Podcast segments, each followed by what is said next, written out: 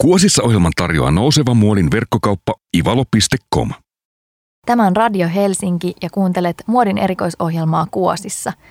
Täällä studiossa kanssasi ovat seuraavan tunnin ajan Iida Nyrhinen, minä Jenni Rotonen ja meillä on vieraana tänään antropologi Viola Strandberg, joka keskustelee meidän kanssa vähän siitä, että miten ihmiset suhtautuu muotiin. Nimittäin jotkut suhtautuu tosi intohimoisesti ja jotkut ei piittaa muodista lainkaan.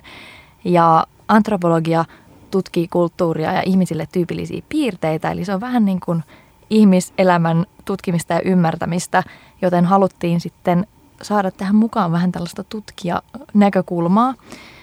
Ja mua kiinnostaisi kuulla, että mikä Viola on johtanut sut juuri antropologian pariin? Joo, eli, eli olen siis valtiotieteiden maisteri ja mulla oli pääaineena sosiaali- ja kulttuuriantropologia tuolla Helsingin yliopistossa. Ja äh, ihan alun perin lähdin opiskelemaan antropologiaa varmaan sen takia, että, että mä olin kiinnostunut, kiinnostunut mm, eri kulttuureista ja halusin niin kuin ymmärtää ehkä ja oppia lisää eri kulttuureista ja varmaan niin kuin matkustella ja asua ulkomailla. Ja, ja varmaan alun perin mulla oli ajatuksena, että mä, että mä sitten päätyisin johonkin sellaiseen työhön, työhön kuten johonkin diplomaattiuralle tai muuhun tämmöiseen kansainväliseen tehtävään, mutta se sitten aika, aika nopeasti mulla kyllä muuttui sitten opiskelujen aikana ja nykyisin ihan työskentelen Helsingissä ja, ja mulla on itse asiassa yritys nimeltä etnografinen tutkimustoimisto Kenno. Ja me ollaan se perustettu kahden mun opiskelukaverin tai opiskeluaikaisen kaverin kanssa ja me ollaan kaikki antropologeja tosiaan. Haluatko kertoa vähän, koska mä luulen, että aika moni ei tiedä, että mitä antropologi käytännössä tekee, mm. mitä se työ mm. käytännössä on, niin mitä te oikein sitten teette työksi, niin voitko kertoa? Mitä se on se kulttuurin tutkiminen? Kyllä. Niin. Me, me Kennolla tehdään, tehdään ikään kuin tämmöistä sovellettua antropologiaa. Voisi ehkä sanoa, että perinteisesti antropologia on, on äh, antropologit työskentelee usein sitten tutkijana esimerkiksi yliopistolla, jos haluaa ihan tehdä tämmöistä perinteistä etnografiaa tai antropologista työtä, mutta – me ollaan tuotu se sitten enemmän niin kuin tämmöisiin ehkä nykyajan kysymyksiin vastaavaksi se menetelmä, että, että me autetaan yrityksiä ja, ja muita organisaatioita sitten näkemään maailmaa ja asioita antropologisen linssin läpi. Eli me, me tuodaan, tuodaan sitä antropologista ymmärrystä ja näkemystä siitä heille mitä, mitä toi tarkoittaa, että mikä on antropologinen ymmärrys? se, on se, se onkin sitten ehkä vähän vaikeampi selittää, mutta se on, äh, ehkä voisi kiteyttää sellaiseen, sellaiseen että, että, että me pystytään ehkä tunnistamaan semmoisia jopa ehkä itsestäänselviä nämä pidettyjä asioita meidän kulttuurissa, joita, joihin vaikuttamalla sitten voidaan luoda ehkä jotain uutta ja merkityksellistä. Joo. Ja ehkä muoti voi ajatella, että, että se ja pukeutuminen ylipäätänsä on, on ehkä myös aika tämmöinen tyypillinen itsestään selvänä pidetty asia, jota voi, voi sit antropologisesti tarkastella aika moniulotteisesti. Tämä on hyvin mielenkiintoista, koska muotiahan usein pidetään vähän semmoisena pinnallisena hömpötyksenä, mm. mutta sitten kuitenkin jos ajatellaan vaikka just tämmöisestä antropologisesta näkökulmasta, niin ihmisellähän on ollut niin kuin aina tarve jotenkin koristautua tai, tai ö, ehkä ilmaista itseään pukeutumisella tai jotenkin mm. tämmöisellä. erilaiset heimokunnat Kyllä. on niin erottautunut erilaisilla asusteilla ja mitä nämä nyt on, body painting Niin, että mm. tavallaan tämmöisen ulkoisen olemuksen avulla erottautuminen, niin se on kuitenkin ollut ilmiö, joka on ollut olemassa ihan aikojen alusta asti. Et löytyykö sille antropologian parista jotain selitystä, että miksi ihminen haluaa vaikka näyttää hyvältä tai, tai erottautua tai ilmaista itseään tällä tavoin? Joo, oikeastaan toi on ehkä just nimenomaan se ydinkysymys, että mm, voidaan ajatella, että, että pukeutuminen on oikeastaan aika perustavanlaatuinen osa sitä sosiaalista kanssakäymistä. Pukeutuminen voi tosiaan nyt tässä tarkoittaa, niin kuin mm. Iida, Iida mainitsi, niin esimerkiksi vaikka bodypaintingia tai mitä tahansa, sen ei tarvitse niin olla varsinaisesti vaatteisiin pukeutumista tai sen kaltaiseksi vaatteeksi, mitä eurooppalaiset ajattelee. Mm. Mm, mutta, mutta tosiaan se on on tosi oleellinen osa sitä, sitä, miten ihmiset suhtautuu toisiinsa ja miten niitä sosiaalisia suhteita rakennetaan. Ja siinä ehkä ähm, ytimessä on se, että, että sen pukeutumisen ja sitä kautta myös niin kuin muodin, muodin luomisen kautta niin luodaan sekä yhteenkuuluvuutta johonkin ja. ryhmään, sosiaaliseen ryhmään, mutta sitten toisaalta myös erottaudutaan – toisista ja luodaan sitä omaa identiteettiä. Mutta se ryhmään kuulumisen tarve on ihmisellä hirveän voimakas ja se voidaan ajatella, että se on niinku ihan alusta asti ollut tosi oleellista, että niin. ihmiset on pystynyt toimimaan ryhmässä ja, ja, um, ja se pukeutuminen tavallaan merkitsee, sitä kautta luodaan sitä yhteenkuuluvuutta siihen ryhmään. Mm. Ja ylipäänsä, jos miettii, mä itse opiskellut taas viestintäalaa, ja voi ajatella kuitenkin, että pukeutuminen on nimenomaan yksi tärkeimmistä tämmöisistä nonverbaalisen viestinnän mm. muodoista ja myöskin yksi niistä ensimmäisistä asioista, millä me pystytään viestimään ensimmäinen, ensimmäisiä asioita, mitä joku ulkopuolinen näkee meistä ja minkä perusteella hän pystyy tekemään meistäkin, meistä jotakin päätelmiä. Niin. Kyllä. No antropologia tutkii myös pukeutumista ja niitä sen kulttuurisia ja yksilöllisiä mer- merkityksiä, mutta tutkitaanko antropologiassa ihan niin kuin muotia tai trendejä tai jotain tämmöistä? No mm, en tietenkään ihan tarkkaan tiedä varmaan, jos varmasti sitäkin on tutkittu, mutta ehkä semmoinen helmasynti usein saattaa, saattaa sitten yhteiskunnallisissa, mm, yhteiskunnallisen tutkimuksen piirissä tai näiden sosiaalitieteiden piirissä olla se, että ehkä helposti ajatellaan, että se kaikista merkityksellisimmät asiat niin kuin – on, on sisällä, ihmisen sisällä olevia asioita ja halutaan niin, ymmärtää niin kuin enemmän just näitä suhteita ja tavallaan sosiaalista kanssakäymistä ja tällaista. Ja sitten ehkä ajatellaan helposti, että se muoti on, on niin kuin vaan pinnallista. Niin. Pinnallista jotenkin, siinä. Niin, ikään kuin jotenkin irrallaan siitä niin. sisäisestä. Vaikka sitten niin kuin, niin kuin äsken puhuttiin, niin tavallaan se on, on oikeastaan tosi olennainen osa mm. sitä – sitä tota, ryhmäytymistä ja tavallaan ni, niitä niin kuin rakenteiden muodostamista, jossa ihmiset toimii. Mitä sä luulet, että mistä toi pinnallisuuden käsite on tullut? Että onko se se, että sitten kun on ihmiset alkanut pukeutua sille eri tavalla, mitä se ryhmä, niin silloin on tullut se semmoinen kukkona tunkiolla ilmiö, että, että mitä toi niin kuin noilla yrittää sanoa noilla sen vaatteilla. Kyllä.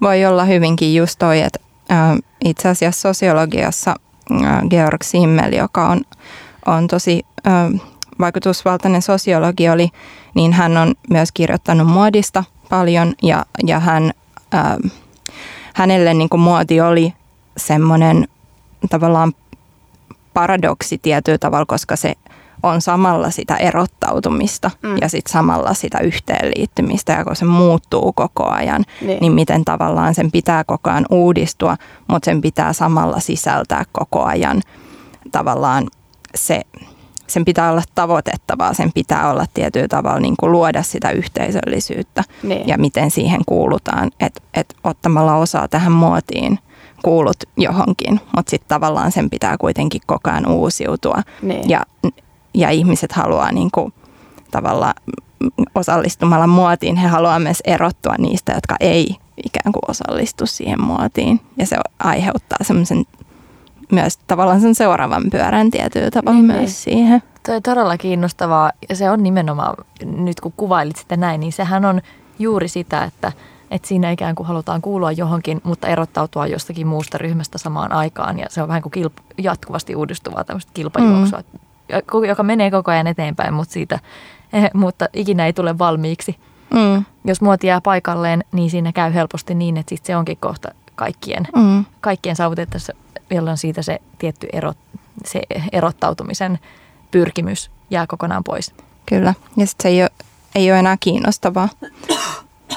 Ja Simmelillä itse asiassa tässä oli ajatuksena tällä tavalla, ää, no ylipäätänsäkin kaikki mä puhun, niin on tosi Eurooppa-keskeistä. Hän niin tavallaan on, on tämä antropologian ja sosiologian perinne toki, ja, ja sitä kautta tietysti myöskin oma viitekehys on, on vahvasti Euroopassa, mutta, tota, mutta, mutta jos miettii tätä muotia, muodin historiaa vähän, niin, niin mm, tavallaan kun Eurooppa alkoi kaupungistua, niin mm, sitä ennen se oli ollut aika selvää, että ihmiset pukeutuu sen oman sosiaaliluokkansa mukaisesti, niin koska just. se oli niin kuin, ihmiset eli tosi vahvasti niin kuin omissa sosiaaliluokissa ja sit kanssakäymistä ehkä niin kuin toi, niin kuin ylemmän tai alemman ää, luokan kanssa se oli aika rajattua. Ja, ja se oli tosi tärkeää, että se pukeutuminen heijasti sitä sosiaaliluokkaa. Mutta sitten kaupungistumisen ja teollistumisen myötä niin yhtäkkiä olikin mahdollista tietyllä tavalla niin kuin nousta ää, ulkonäön puitteissa siinä sosiaaliluokassa ylöspäin. Mm. Että olikin ehkä varaa hankkia jotain vaatteita, jotka ennen oli ollut ulottamattomissa.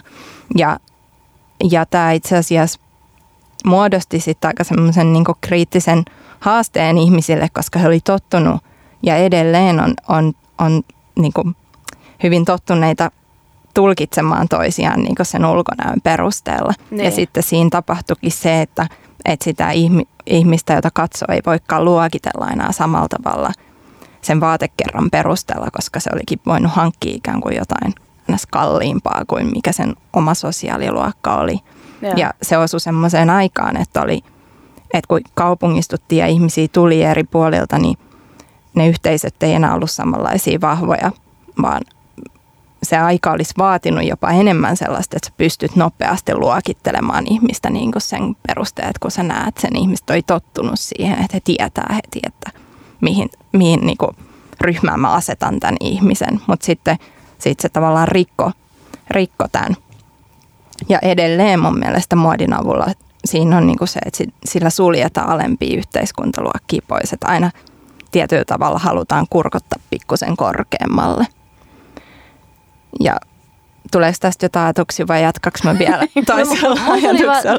Mulla tuli tässä vaan sellainen ajatus mieleen, että on tosi mielenkiintoista, koska tässä kuuluu, kuuluu tuosta sun puheesta hyvin vahvana se, että ihmisillä on hyvin voimakas tarve luokitella itseään ja toisiaan niin. ja ryhmitellä ja jakaa meihin ja teihin ja mm. heihin ja niin Kyllä. näin. Mm. Niin, niin onko tämä jotenkin tosi tyypillistä vaan ihmiselle vai onko tämä jotain tämmöistä kulttuurisesti opittua vai onko se jotenkin tyypillistä? Se on, on tyypillistä, mutta sitä ylläpidetään kulttuurisesti koko ajan. Se on niin tavallaan tietenkin voi ajatella, että se on, on ollut niin alun perin on ollut tosi tärkeää niin tunnistaa, että ketkä on niin vaikka oman suvun jäseniä tai esimerkiksi lisääntymisen kannalta.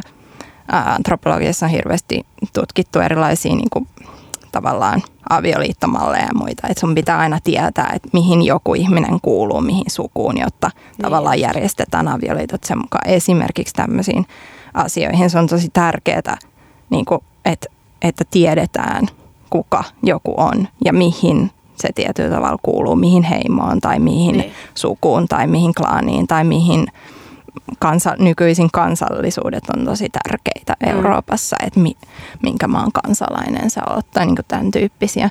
Ne on hirveän tärkeitä ihmisille ja niitä ylläpidetään, koska ajatellaan, että ne on jotenkin sisäsyntyisiä, mutta oikeastaanhan me vaan pidetään ne, niitä yllä. Niin, ne rakenteet niin. voi olla mitä tahansa. Niin. Ne, ne voidaan niin kulttuurisesti määrittää. Ja sitten nyt on vaan esimerkiksi kansallisvaltio, nyt on yksi esimerkki. Että niin, niin sehän, nehän on ihmisten määrittämiä niin. nämä maiden rajat ja mm. et, että tota, nehän on sinänsä jo lähtökohtaisesti keinotekoisia. Niin, mutta se kuvastaa vaan sitä, että se, että se ajatellaan, että se on luontaista ja sit sitä pidetään yllä kulttuurisesti. Kiitos, tämä on ollut todella mielenkiintoista Viola. Jatketaan ihan hetken kuluttua Violan kanssa lisää tästä samasta aiheesta. Kuuntelet Kuosissa ohjelmaa tämän Radio Helsinki. Kuosissa ohjelman tarjoaa nouseva muolin verkkokauppa ivalo.com. Kuuntelet Kuosissa ohjelmaa. Me ollaan täällä Jenni Rotosen kanssa juttelemassa antropologi Viola Stramberin kanssa kennoetnografisesta tutkimus firmasta, anteeksi, Tutkimustoimista. toimista Joo. Sanahukassa. Hello. Hyvä. Ja tota, me ollaan puhuttu niin muodista ja suhtautumisesta muotiin läpi historian. Ja mä haluaisin nyt lähteä seuraavaksi siihen aiheeseen, että onko se totta tai mahdollista, että sille ei ole mitään väliä, mitä ihminen laittaa päälle. Voiko se oikeasti olla jonkun niin kuin, rehellinen mielipide ja aate elämässä? Joo, toi on kyllä tosi hyvä kysymys ja varmasti niin kuin henkilökohtaisesti ihmiset saattaa ajatella niin, että, että, että he todella uskoo siihen, että, että sillä pukeutumisella ei olisi mitään merkitystä tai, tai niillä vaatevalinnoilla ei olisi mitään merkitystä heille tai he ei tekisi mitään valintoja siinä, siinä vaiheessa, kun he jotain aamulla laittaa päälle, mutta, mutta antropologina ehkä voin, voin kuitenkin kiistää vähän tätä, koska, koska näen, että, että ne sosiaaliset normit ja ne sosiaaliset suhteet ja nämä, niin kuin se sosiaalinen viidekehys, mihin ihminen haluaa samastua, Mm. ää, kuitenkin puskee sieltä niin vahvasti esiin, että se on jokaisen valinnan taustalla ihminen kuitenkin alitajuntaisesti miettii sitä, että kuulunko mä nyt siihen ryhmään ja miten mä, miten mä voisin vahvistaa sitä, sitä sidettä siihen ryhmään. Mutta ehkä ihan aluksi täytyisi just vähän miettiä ja määritellä sitä, että mitä se pukeutuminen oikeastaan tarkoittaa. Joo. Että sehän tarkoittaa eri asioita eri kulttuureissa. Ää, kulttuureilla voi tässä nyt viitata niin kuin ihan tämmöisiin perinteisesti ajateltuihin kulttuureihin, että on suomalainen kulttuuri ja sitten voi olla vaikka indonesialainen kulttuuri, mutta, mutta se myös tarkoittaa niin kuin eri kulttuureja, esimerkiksi työpaikkojen kulttuuria tai, Aivan. tai semmoista kult- vapaa-ajan kulttuuria, mikä on soveliasta tai mikä on hyväksyttyä Mm. vapaa-ajalla ja mikä on hyväksyttyä vaikka hautajaisissa, ne on erilaisia Niin, niin. erilaisia kulttuureita, missä, missä sit niitä valintoja joutuu tekemään. Ja ehkä siitä, siitä, että mitä se tarkoittaa sit eri kulttuureissa se pukeutuminen, niin sehän ei välttämättä ensinnäkään tarkoita vaatteita Mm. välttämättä. Että et se on aina kulttuurisesti yh, niin ikään kuin yhdessä sovittua. Niin. Jollain tavalla se on, se on jollain tavalla keksittyä, että mikä se pukeutuminen on. Joo. Mitä muuta se voi olla kuin vaatteita esimerkiksi? No se voisi olla sitten esimerkiksi just tätä body paintia tai se voi olla koruja, se voi olla esimerkiksi äh, sitten vaikka äh, kuuluuko aurinkolasit esimerkiksi johonkin pukeutumiseen, missä niitä saa käyttää. Äh, jonkinlaiset, että et millaiset hiukset esimerkiksi naisella saa olla. Äh, noilla tota, Israelissa asuvilla vanhoillisjuutalaisilla esimerkiksi naiset avioliiton jälkeen ajelee hiukset kokonaan pois ja käyttää sen jälkeen peruukkia tai huivia päässä. Et, et se on esimerkiksi kulttuurinen tai tässä tapauksessa uskonnollinen, mutta sama Mm. asia, niin mm, ajatus siitä, että et silloin ne hiukset on ollut ainoastaan, tai että et, et nainen ei, ei ikään kuin saa niillä hiuksilla koristautua muita miehiä varten. Sama ajatus tietysti sitten myöskin tota, islamissa Joo. ajatuksena, että, että, että se kuuluu niin kuin hyvälliseen elämään peittää, peittää hiuksia naisilla. Mm, esimerkiksi nämä on täysin niin kuin kulttuurisia, vaan mm, yhdessä sovittuja asioita, joita ihmiset sit sopii noudattavansa. Joo. Ja sen takia sit se, että et, et ihminen toki tämmöisestä pukeu, niin kun uskontoon liittyvästä pukeutumisnormista voi olla vähän vaikeampi kieltäytyä, mutta, mutta samalla lailla se on sovittu esimerkiksi ä, perinteisessä suomalaisessa kulttuurissa se, että, että jos lähtee ulos, niin pitää ylipäätänsä laittaa jotain vaatteita päälle. Niin. Se on jo valinta, se on jo tavallaan niin kuin kulttuurinen mm. asia, josta seuraa sosiaalinen rangaistus, jos sitä ei noudata. Niin, niin. Mm. Jos joku menee alasti, alasti tai edes alusvaatteissa tuolla, vaikka hän olisi pukenut jotain, hän olisi pukenut alusvaatteet, niin se ei silti, Se ei ole se ei ole soveliasta. se ei ole niin sosiaalisesti hyväksyttyä. Niin. Ja se saattaa olla jopa rikos, tai se saattaa Mm. täyttää jopa rikoksen tunnusmerkit, jossa paljastat itsesi jossakin tuolla alasti muille Niin, ihmisille. Niin se voi olla niin kuin, että se tulkitaan rikokseksi ja sua rangaistaan siitä, että sä et ole toiminut tämän Kyllä. kulttuurisen normiston mukaan. Ihan Mm. niin kuin konkreettisesti rangaistaan. Kyllä. Eli meille on niinku sisään kasvatettu se, että sillä on väliä, mitä sä laitat päälle. Kyllä. Ja, koska sun pitää niin kuin edustaa itseäsi kyllä. maailmalle. Kyllä.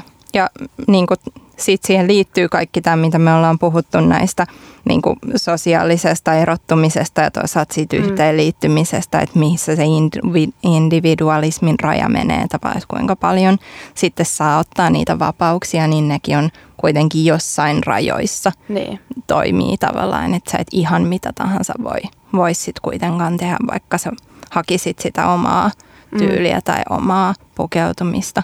Ja sitä kautta myöskin niin kuin jokainen valinta, joka, jonka ihminen tekee sit siinä vaate, vaatekaapilla, niin kuitenkin perustuu johonkin Niin. normiin tai niin kuin ajatukseen siitä, että joku jotenkin kuuluu laittaa. Esimerkiksi, että et, et, että vaikka mies sanoisi, että hän ei ollenkaan ää, välitä niin pukeutumisesta tai se ei kiinnosta mm. häntä, niin voi just olla, että hän ei kuitenkaan esimerkiksi suostuisi laittamaan naisten vaatteita päälleen. Niin, ja niin. tämäkin on tietenkin ihan täysin vaan luotu sosiaalinen normi, että miehet ei käytä naisten vaatteita tai naiset ei käytä miesten on vaatteita. olemassa naisten on, ja miesten On vaatteita. ylipäätänsä Mm. olemassa naisten ja miesten vaatteita. Niin just. Ja jos oikein miettii tätä, niin toihan on tosi hassua, että esimerkiksi eihän mikään sinänsä estä miestä käyttämästä vaikka mekkoa. Se Ei. voi olla päällä vaikka Mm. todella mukava vaate, Niin. Niin. mutta se on ikään kuin sosiaalisesti kielletty miehiltä Niin. tällä hetkellä. Tai okei, sitä kohti ollaan koko ajan just näiden Mm. sukupuolisensitiivisten Mm. niin kuin uusien normien kautta halutaan ehkä niin kuin vapauttaa sitä pukeutumista myös. Mm. Mutta veikkaan, että ollaan aika kaukana vielä siitä, että esimerkiksi bisnesmies mies voisi mennä työpaikalle Leningissä. Niin, ja se joo. olisi sosiaalisesti ja kulttuurisesti täysin ok. Mm. Joo, ja sitten just se, että jos me mietitään niin esimerkiksi kilttejä, niin, Niin. niin sehän on semmoinen vaate, mitä Suomessa me katsottaisiin tosi pitkään, jos joku suomalainen mies laittaisi niin vaikka suomalaisen kansallispuvun sen mekon päälleen, vaikka Niin. se olisi niin kuin osa meidän kulttuuria, samoin kuin nämä kiltit on osa niiden kulttuuria, niin Mutta toisaalta taas kiltti on ikään kuin se on nimenomaan miehille Niin, niin, suunnattu totta, vaate kyllä. siinä kulttuurissa. Eli se, se ei ole niin kuin hame, vaan se on, oma, se on ikään kuin tämmöinen poikkeus, niin. Mm. poikkeustapaus siinä kulttuurissa, jossa kuitenkaan muuten ei ole ehkä Niin. soveliasta, että mies pukeutuu hameeseen. niin. Tämä on hyvin mielenkiintoista. On. Ja sitten kun se kiltti otetaan, että jos nyt niin kuin suomalainen mies laittaa sen päälle ilman sitä kulttuurista kontekstia, Niin. että hän ei ole skotti Mm. tai missään tilaisuudessa muuten, missä niin. Niin pukeuduttaisiin näin, niin sitten se on taas ikään kuin väärin, vaikka, Niin. vaikka hän oli mies, joka laittoi miesten vaatteen päälle. Mm. Että se heti sotkee sitä Niin. se kulttuuri. Mistä sä ajattelet, että se johtuu, ö, että joillakin on kuitenkin hirveän voimakas tarve esimerkiksi korostaa sitä, että sillä pukeutumisella ei ole heille merkitystä? Onko sulla jotain ajatusta siitä? No mä luulen, että, että se voi, voi liittää just siihen, että usein ajatellaan, että, että se kaikista ikään kuin tärkein asia on, on jossain ihmisen sisällä. Ja Mm. sit sitä pitäisi tuoda jollain tavalla enemmänkin esiin. Puhutaan vaikka sisäisestä kauneudesta ja näin. Ja sillä vähätellään sitten ehkä sitä semmoista niin kuin ulkoista kuorta Mm. ja, ja siihen panostamista.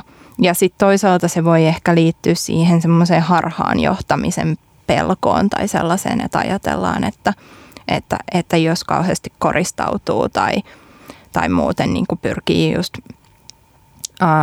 just semmoiseen vähän erikoisempaan tyyliin, niin sitten ikään kuin johtaisi jotenkin harhaan katsojaa tai toisia ihmisiä siitä, että mitä siellä sisällä ikään kuin on, jota sitten taas Niin, pidetään niin kuin Ja jalona. Jotain. Niin, Voiko tämä toisaalta olla myös osittain sitä, että koska edelleenkin elää vahvassa se semmoinen ajatus siitä, että muoti tai tyyliin panostaminen on jotenkin pinnallista, niin että ihminen ei halua luoda itsestään sitä pinnallista, pi- pinnallista mielikuvaa ja juuri sen takia Mm. sitten Mm. haluaa korostetusti niin kuin olla ikään kuin välittämättä siitä, että, Mm. että loisi itsestään juuri sitten taas semmoisen mielikuvan, että hänellä on jotakin syvällisempää annettavaa. kyllä, just näin. Johon Ja- taas sit mun mielestä on mielenkiintoista Mm. se, että on syntynyt niinku muoti niinku ilmiöitä, kuten normcore, jossa sitten taas pukeudutaan tosi silleen.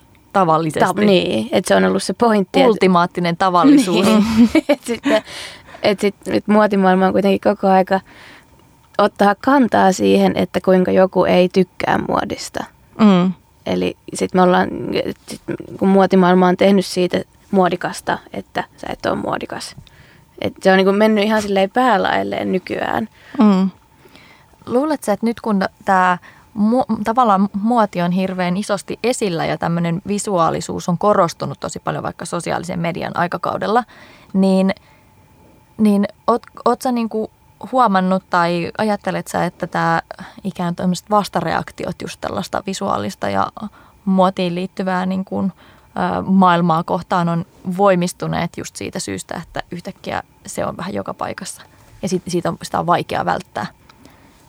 Joo, toi on hyvä, hyvä kysymys ja hyvä pointti. Se varmaan liittyy just siihen, että et, et niin kuin puhuttiin, että se muoti on, on tietyllä tavalla samalla pyrkimystä siihen erottautumiseen ja sitten toisaalta siihen niin kuin yhteisöön liittymiseen. Että pitäisi koko ajan vähän niin kuin pystyä luomaan uusia ryhmiä, johon identifioituu. Mm. Ja, ja sitten esimerkiksi just tämä normcore ilmiö varmasti on niin kuin yksi, yksi tapa sitten tavallaan luoda sitä ryhmää niiden välille, jotka ei ää, ole kiinno, ikään kuin kokee, että ei ole kiinnostuneita muodista. Ja sitten sikäli se on tietenkin kiinnostavaa, että sitten he kuitenkin päätyy osaksi tavallaan muoti-ilmiötä. Niin. Mutta ehkä siitä voi, voi sitten vaan vetää yhteen sen, että, että se on, on niin kuin jatkuvaa keskustelua. Mm. Tietyllä tavalla myös muoti ja, ja toisaalta, että ihminen ei voi tässä sosiaalisessa kanssakäymisessä siitä erottua. Niin. Ja se on tosi mielenkiintoista, koska vaikka just se, että, että joku ihminen on kuin tahattomasti muodikas, kun hän on vaikka täm, edustaa tämmöistä normcore-tyyliä Mm. yrittämättä olla mukana siinä trendissä, niin se on kuitenkin jännä, että sit samaan aikaan siinäkin tapahtuu semmoista erottelua, että tehdään erottelua sen välillä, että kuka on tarkoituksellisesti sen näköinen Niin, ja kuka on niin. ikään kuin tahattomasti sen näköinen. Kuka tekee sen oikein? Ku, niin, kuka tekee sen niin kuin tietoisena statementtina ja kuka vaan on sellainen. Mm. Ja siinäkin silti jotenkin vain he, jotka tekevät sen tietoisena statementtina, ovat ikään kuin sen muodin mukaisia. Niin. Ja se on hyvin mielenkiintoista. Joo.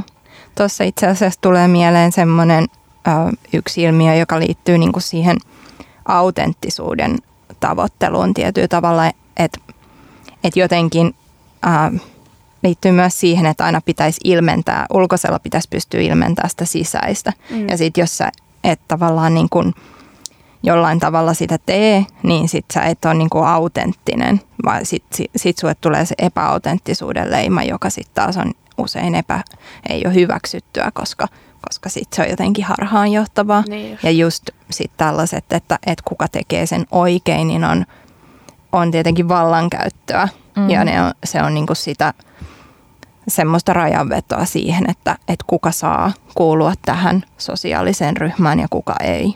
Ja, ku, ja sitten jaetaan tavallaan sitä autenttisuuden leimaa Niin niille ns-oikeille ihmisille. Ja ihmiset saattaa olla joskus aika julmiakin siinä, että, että minkälaisilla perusteilla vaikka joku leimataan epäaidoksi. Tai Niin. Mm. että ne on välillä tosi hepposiakin ne perustelut ja hyvin vahvasti jonkun yksilön, Mm. yksilön Mm. omiin näkemyksiin tai arvioihin perustuvia. Kyllä. Mm. Ja tuossa varmaan on sit, että et tietysti just muodinkin saralla on paljon niinku vaikuttajia ja mielipidevaikuttajia, mm.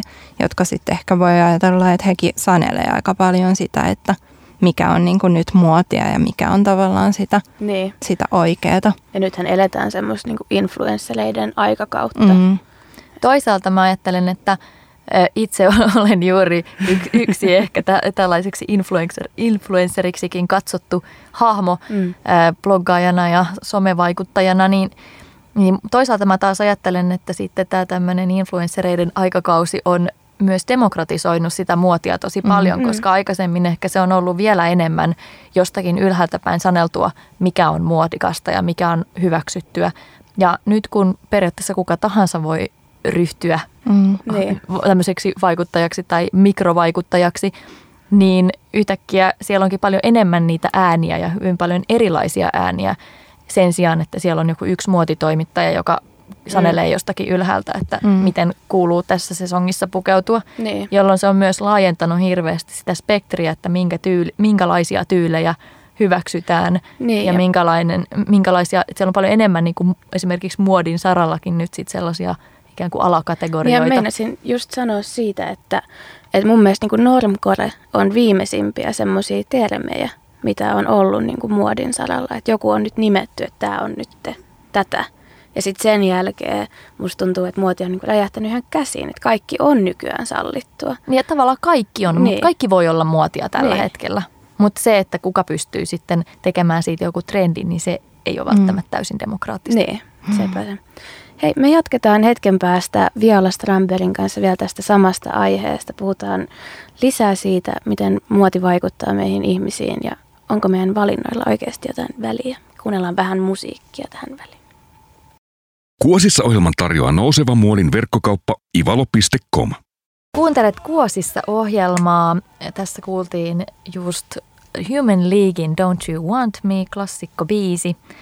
Meillä on täällä vieraana tänään Viola, antropologi, ää, jonka kanssa keskustellaan pukeutumisen kulttuurista ja on ollut todella mielenkiintoista keskustelua ja mä haluaisin kysyä sulta Viola sellaista, että kun muoti tai ylipäänsä, no muoti on oikeastaan enemmän tai vähemmän aina makuasia, Mm. niin kun sanotaan usein, että makuasioista ei voi kiistellä, mutta siitä huolimatta on kuitenkin olemassa sellainen kollektiivinen ajatus siitä, että mikä edustaa hyvää makua tai mikä edustaa huonoa makua. Niin onko sinulla niinku tämmöisestä antropologisesta näkökulmasta jotain ajatusta siihen, että miten, miten voidaan määritellä hyvä maku? Onko olemassa hyvää makua vai onko tämä vaan tällainen ihmisen keksimä sosiaalinen kontru- konstruktio? Kyllä ehkä kallistuisin siihen, että se on nimenomaan se sosiaalinen konstruktio, koska se hyvä maku liittyy aika usein kuitenkin siihen, että sä pukeud, että hyvä, hyvä, äh, hyvän maun mukaisesti pukeutuva pukeutuu nimenomaan niiden sosiaalisten normien mukaisesti. Mm. Ja ehkä sitten vähän siihen lisäten jotain, sit eri kulttuureissa voidaan arvostaa eri asioita ja esimerkiksi tämä, mistä on puhuttu, niin kuin individualismin arvostaminenhan, se on aika semmoinen, ää, saattaa olla aika eurooppalainenkin juttu ja toki niin kuin muissakin kulttuureissa saattaa olla, mutta se on ehkä semmoinen tekijä, joka joissain kulttuureissa sit saattaa olla, että sitä ei arvosteta yhtään ja sitten Mm. joissain sitä arvostetaan tosi paljon, että se saattaa olla vähän semmoinen, semmoinen tota, mikä jakaa sitten sit näitä kulttuureita ehkä kahteen eri leiriin, mutta, mutta ehkä siihen hyvään makuun voi ajatella, että siihen sit liittyy myös se, että semmoista jotain sosia- tai kulttuurista ymmärrystä siitä, että, että pitääkö olla individualistinen vai enemmänkin sulautuu niin kuin massaan, että miten pukeutuu. Mä olin just tänä tota, maaliskuussa Japanissa ja siellä on nyt Kiotossa näkyy ilmiönä se, että nuoriso on alkanut ostaa vanhoja kimonoja ja pukee niitä farkkujen kanssa, yhdistää cowboy bootseja, nahkavöitä. Tai Kaikki- itse asiassa pakko sanoa, että tämä on ollut aika kauan jo.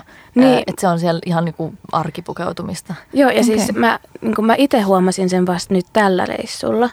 Ja se oli mulle semmoinen, niin kuin, kun olen itse miettinyt sitä, että vitsi kun olisi joskus kimono, mutta sitten mä oon kokenut sen, että mä en niin kuin, suomalaisena oikein sitä haluaisi kuitenkaan käyttää julkisesti, koska se ei kuulu meidän kulttuuriin. Mutta mä juttelin yhden semmoisen japanilaisen noin 70-vuotiaan ihanan mummun kanssa ja kysyin, että mitä mieltä se on tästä niin kuin ilmiöstä, että, että nuoret käyttää nyt vähän modernimmin niitä kimonoja. Niin se oli sitä mieltä, että mikään perinne ei voi säilyä, ellei se kehity. Mm. Ja se oli mun mielestä ihana ajatus, että totta kai on olemassa sit näitä hyvin vanhoillisia, ketkä näkee, että sitä kimonoa pitää kunnioittaa ja niin kuin pitää sillä tietyllä perinteisellä tavalla ja pukea kaikki ne vyöt ja jokainen kerros tarkasti päälleen, eikä yhdistellä muiden kulttuurien vaatteisiin. Mm. Mutta et, et tämän Kaarin mielestä se oli niinku vaan hyvä asia, että nuoret vie sitä eteenpäin niin, että se voi jatkua ja niinku pysyä siellä Japanissa se kulttuurin niinku tämä vaate. Mm. Mm.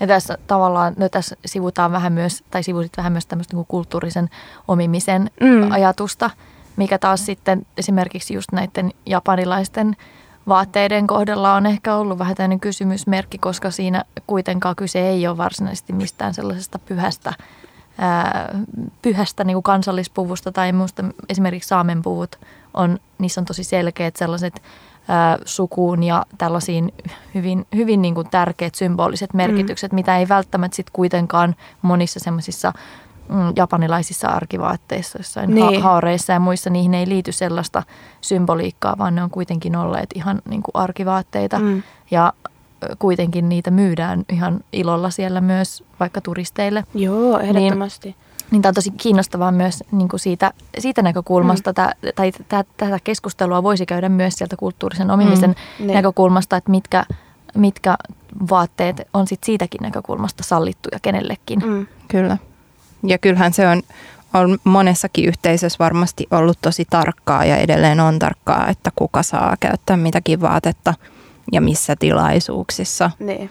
Ja, ja se on tietysti, mutta se on just osa sit, sit taas sitten sitä niin kuin sosiaalista mm. kontrollia ja sitä, sitä tavallaan, että miten ne sosiaaliset suhteet myös määrittyy aika niin kuin voimakkaastikin niiden vaatteiden kautta ja niitä tuodaan näkyväksi niin. sen pukeutumisen kautta. Ja silloin tietenkin niille vaatteille tulee tosi paljon enemmän merkitystä vielä, mm. vielä kuin sit se, että, että Helsingissä sä voit laittaa niin kuin mies voi laittaa vaikka hameen päälle niin. Niin kuin, tai muuta. Että, että tota, niin, että se on kyllä tosi kiinnostava, mm. kiinnostava ja luulen, että myöskin kun kerroit sen esimerkin tästä Kaari, Kaari mummosta, niin voisi olla, että, että monilla saattaisi olla myös vähän eri näkemys, koska se maku myös voi liittyä siihen niin kuin soveliaisuuteen, että miten jotain asioita niin. tehdään ja tavallaan nimenomaan ää, muoti on ollut, ollut kuitenkin aika usein myös semmoinen niin kuin rajojen rikkoja ja tavallaan Joo. voi ajatella, että, että esimerkiksi just vaikka emansipaation tai muun aikana, niin, niin muodilla on ollut tosi iso merkitys ja mm. silloin on pitänytkin tehdä eroa siihen vanhaan, mitä niin. on ollut ja käyttää jotain asiaa uudella tavalla. Mm. Mutta totta kai se aiheuttaa sitten myös vihan tunteita joissain ihmisissä.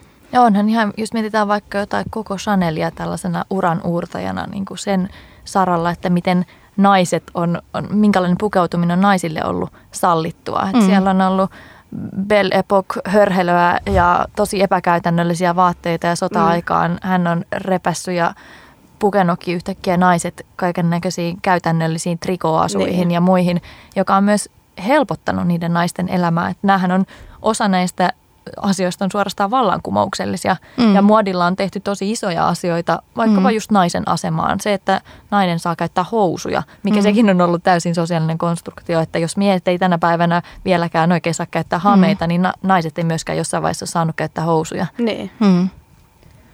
Tämä on tosi, tosi kiinnostava. Jos hypätään tästä ihan vähän toiseen suuntaan, niin mua kiinnostaa, koska suomalaisia usein pidetään ehkä vähän semmoisena jotenkin juntteina tai tyylittöminä. Mm tai kuulee usein tämmöistä niin kuin keskustelua. me pidetään itse itseämme. Niin, niin, ehkä se on enemmän, että me itse pidetään itseämme tyylittöminä. En tiedä, mitä muut meistä ajattelee, mutta, mutta et mistä sä ajattelet, että se johtuu, että Suomessa on vähän tällainen, en tiedä, onko se sit heikko kansallinen itsetunto tai joku tällaisen niin kuin pukeutumisen saralla, mutta et ehkä täällä, täällä vähän tunnetaan helposti semmoista alemmuutta just tämmöisissä tyyliasioissa. Itse asiassa toi on tosi mielenkiintoinen kysymys ja mä itse asiassa ajattelen, että se osittain johtuu siitä äh, ehkä globaalista sosiaalisesta konstruktiosta, että naisten pitäisi pukeutua tosi naisellisesti. Sehän on niin kuin tavallaan nais, nais, naisen tulee vahvistaa feminiinisiä ominaisuuksia miesten sitten taas maskuliinisia. Niin. Ja sitten taas ehkä suom, suomalaisessa muodissa usein keskitytään käytännöllisyyteen. Niin ja, ja sitten tietenkin sit se aiheuttaa sen, että jostain niinku tämmöisistä, mitä ehkä globaalisti ajatellaan niinku feminiinisinä ää, niin kuin muotiasian niin kuin piikkikorot tai jotain muuta, niin sit niitä ehkä vähän niin kuin mm. väheksytään suomalaisessa Ja kyllähän se kertoo paljon, että Suomen suosit, niin kuin siis menestynein muotiyritys tai vaatte, vaatteisiin keskittyvä yritys on Luhta joka mm. tekee siis käytännöllisiä vaatteita. Mm. Kyllä, ja suomalaisten suurin vaatetta ja sitten taas niin kuin kauppapuolella on Prisma. Niin. Et ihmiset suosii käytännöllistä, helppoa, edullista. Nämä on ehkä sellaisia arvoja, mitkä suomalaisessa pukeutumisessa on korkealla.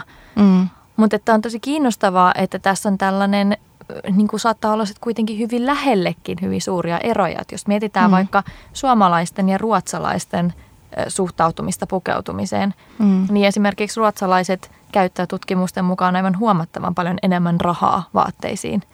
Niin mistä sä, onko sulla jotain ajatusta siitä Viola, että mi, miksi, miksi Suomessa se on edelleen niin vahva se ajatus, että, että vaatteisiin ikään kuin ei kuulu käyttää mm. paljon rahaa tai siihen ei haluta käyttää paljon rahaa?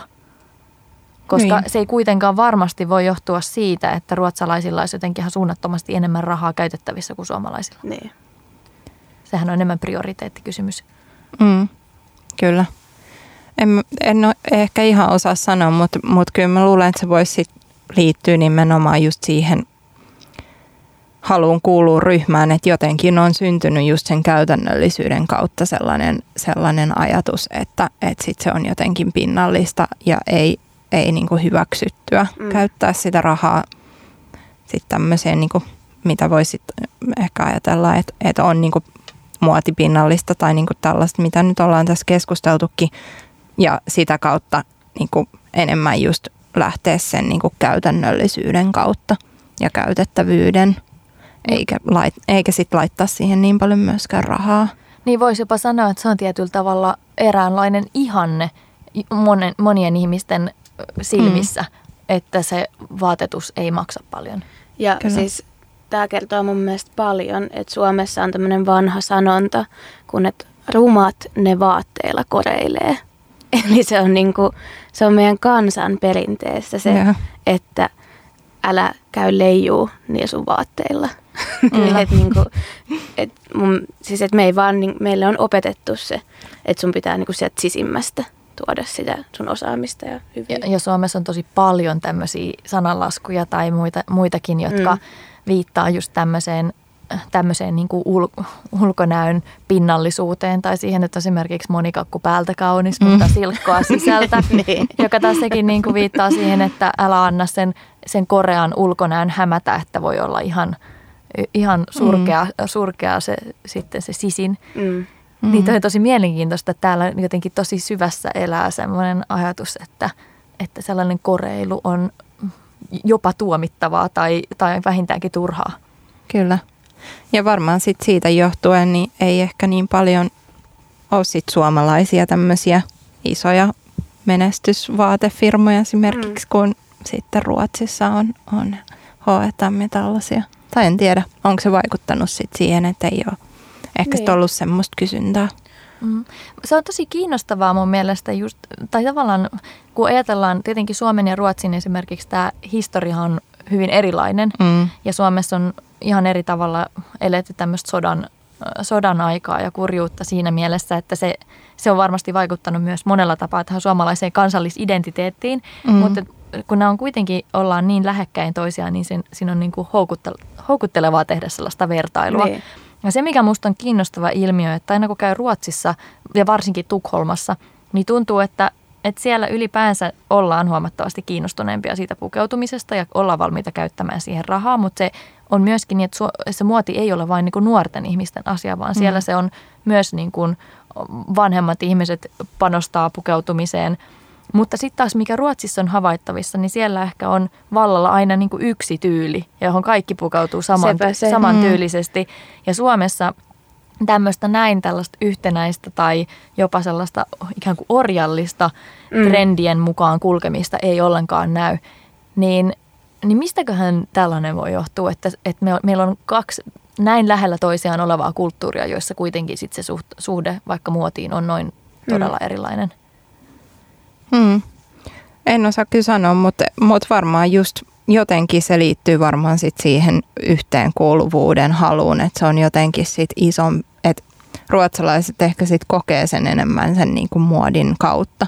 Ja muotihan just mahdollistaa sen sen tavallaan joukkoon sulautumisen niin. ja, ja tavallaan sen tietynlaisen turvallisuuden tunteen siinä, että, että kun sä pystyt niin kuin kop, vähän niin kuin kopioimaan tai niin kuin, mm. että joku kertoo sulle, että kun sä laitat nämä vaatteet, niin sit kaikki on hyvin. Sä, niin kuin, sä oot turvassa, sä kuulut tähän, tähän porukkaan, me ei jätetä sua.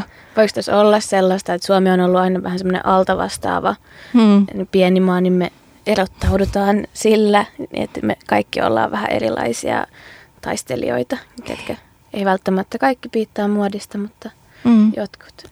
Niin, tai joku haja-asutus tai Niin. joku, että ei ole sit se niinku, viiteryhmä ei ole ollut niin iso tai se Mm. ei ole ollut olennaista, että, että kuuluu johonkin niin paljon isompaan ryhmään. Nyt vaan tässä heittelen, en, mä, en, en osaa tuosta niin sanoa. Joo. No vois tähän loppuun vielä kysyä, että seuraat sä itse muotia? Oletko kiinnostunut muodista tai, tai mä arvelen jo pelkästään sen perusteella, miltä sä näytät tässä, nyt kun mä katson sua, että sä kuitenkin oot itse kiinnostunut sun pukeutumisesta ja, ja hal- tykkäät pukeutua.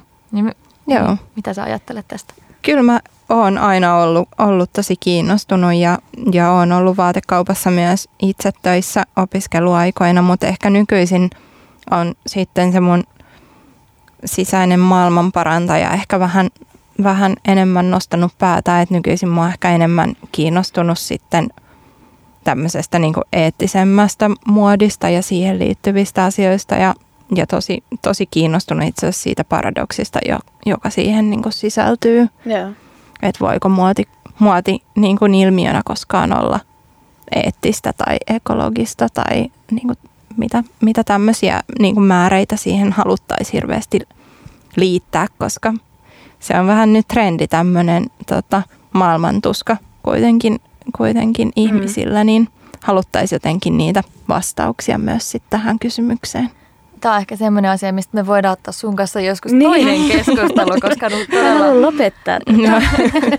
todella ilo keskustella sun kanssa. Kiitos Viola Strandberg. Sä oot esittänyt Kiitos. myös meille yhden kappale toiveen tälle päivälle. Minkä kappaleen haluat kuulla ja miksi?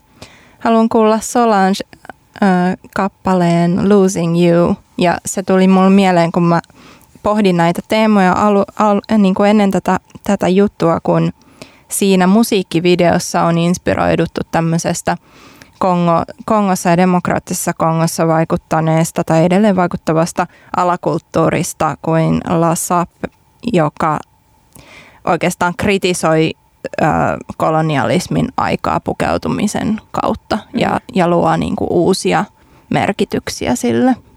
Vau, eli käydään kaikki nyt katsomassa sitten tämän biisin Kannattaa katsoa YouTubesta. jälkeen vielä YouTubesta se video. Se on hieno. Kiitos Viola kovasti, että tulit meidän vieraaksi. Kiitos. Kuuntelet Kuosissa ohjelmaa ja tämä Radio Helsinki.